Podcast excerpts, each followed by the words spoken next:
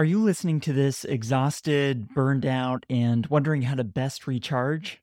Whether you have today off after a long week or are working today, I'd like you to hear from Margaret Lefton, creative director at Yours Truly, a hotel in Washington, D.C., about how she's thinking about this and what she's found useful for staying energized and creative.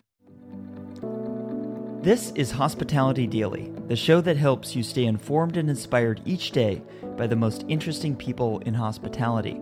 My name is Josiah Mackenzie, and my goal is to help you reconnect with why you work in this industry and get fired up to go out there, delight others, and reach your goals. Let's get started. I've really been reflecting on burnout. I mean, it's a word we've heard a lot the last few years, but in particular in the creative community, the last, I feel like six months, I, I just am hearing it on repeat. And so I've had this kind of interesting discovery for myself around what what does self care look like when I'm in a you know from the pandemic where everything was remote and I had so much more free time available to me versus being in the hotel environment where I'm on property five days a week, sometimes evenings if there's an event. And then my schedule is really inconsistent. Like maybe I work late for an event, and so that means I'll come in at noon. The scene has been difficult. And so I've been thinking about A, how routine matters to me and, and how it matters that maybe I still want to show up at 9 a.m. even if I'm there till 10 and just leave earlier because my morning routine is important to me. But B, like as a creative, I and someone who's so passionate about my work, I love pouring all of my creative juices into the work funnel. It's so easy to because any person I meet who I'm like, oh, you're so cool, like like we could like totally do a program with you. Like, oh, you're a sound healer. What if we did the sound healer? Like my brain immediately goes into my programming production mode and learning to turn that off has actually been a process of learning that I need to force myself to take some of my creative energy and put it into my personal self and separating that, even though it feels uncomfortable sometimes and I want to just throw it into the professional bucket. And so, what that's manifested for, like, as for me lately, has been um, I'm learning the piano right now. I'm building out a small art studio in my basement, so I have like a space to do crafting. And, and just the process of decorating that for myself has been really fun and more time with friends. And so it's like I it's sort of this irony of like a guilt whenever I'm doing something that's not work focused. Like I, I genuinely feel quite a heavy guilt. And then at the same time, when I do something that isn't and is actually like filling on the personal side, I show up to work so happy the next day and like so much more filled and can be there like the full day with my full, you know, level of upbeat extroversion. And so, yeah, filling out how to figure, like, figuring out how to fill up your cup is a process. I appreciate you mentioning that because I, I love what I do, but I, I kind of feel that anything, even creatively, I try to think about it through the lens of hospitality daily. And I want to do this for the rest of my life. So longevity is important, mm. maintaining energy and fun is important.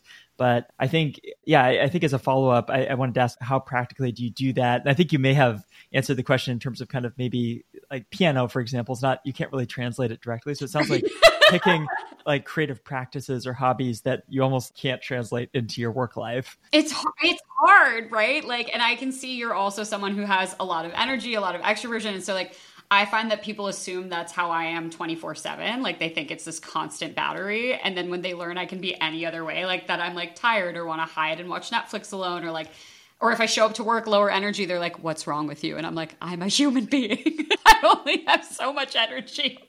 I think part of it is the non-translatable skills, right? Because I like I literally can't. I'm captaining a kickball league right now. I captained a cornhole league this summer. So like a thing that was genuinely just about spending time with friends and has no connection to work.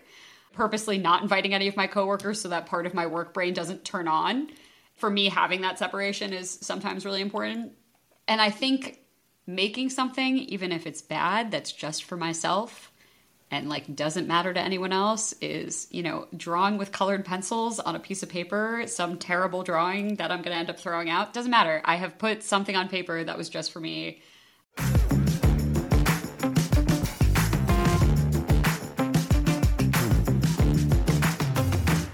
Great hospitality providers know that every touch point matters a lot, so they spend a lot of time making sure that each interaction better serves their guests and makes life easier for their teams.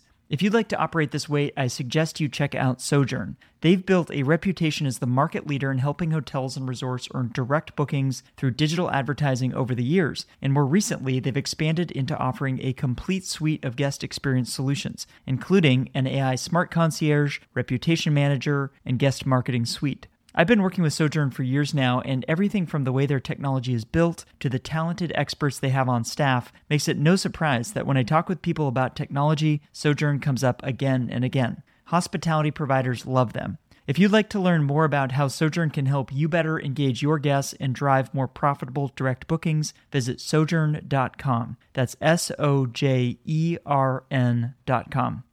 Before we go, I want to let you know about a few more things. First, if you haven't done so already, subscribe to this podcast on Apple Podcasts, Spotify, or your favorite app to stay inspired each day by actionable insights from the most interesting people in hospitality.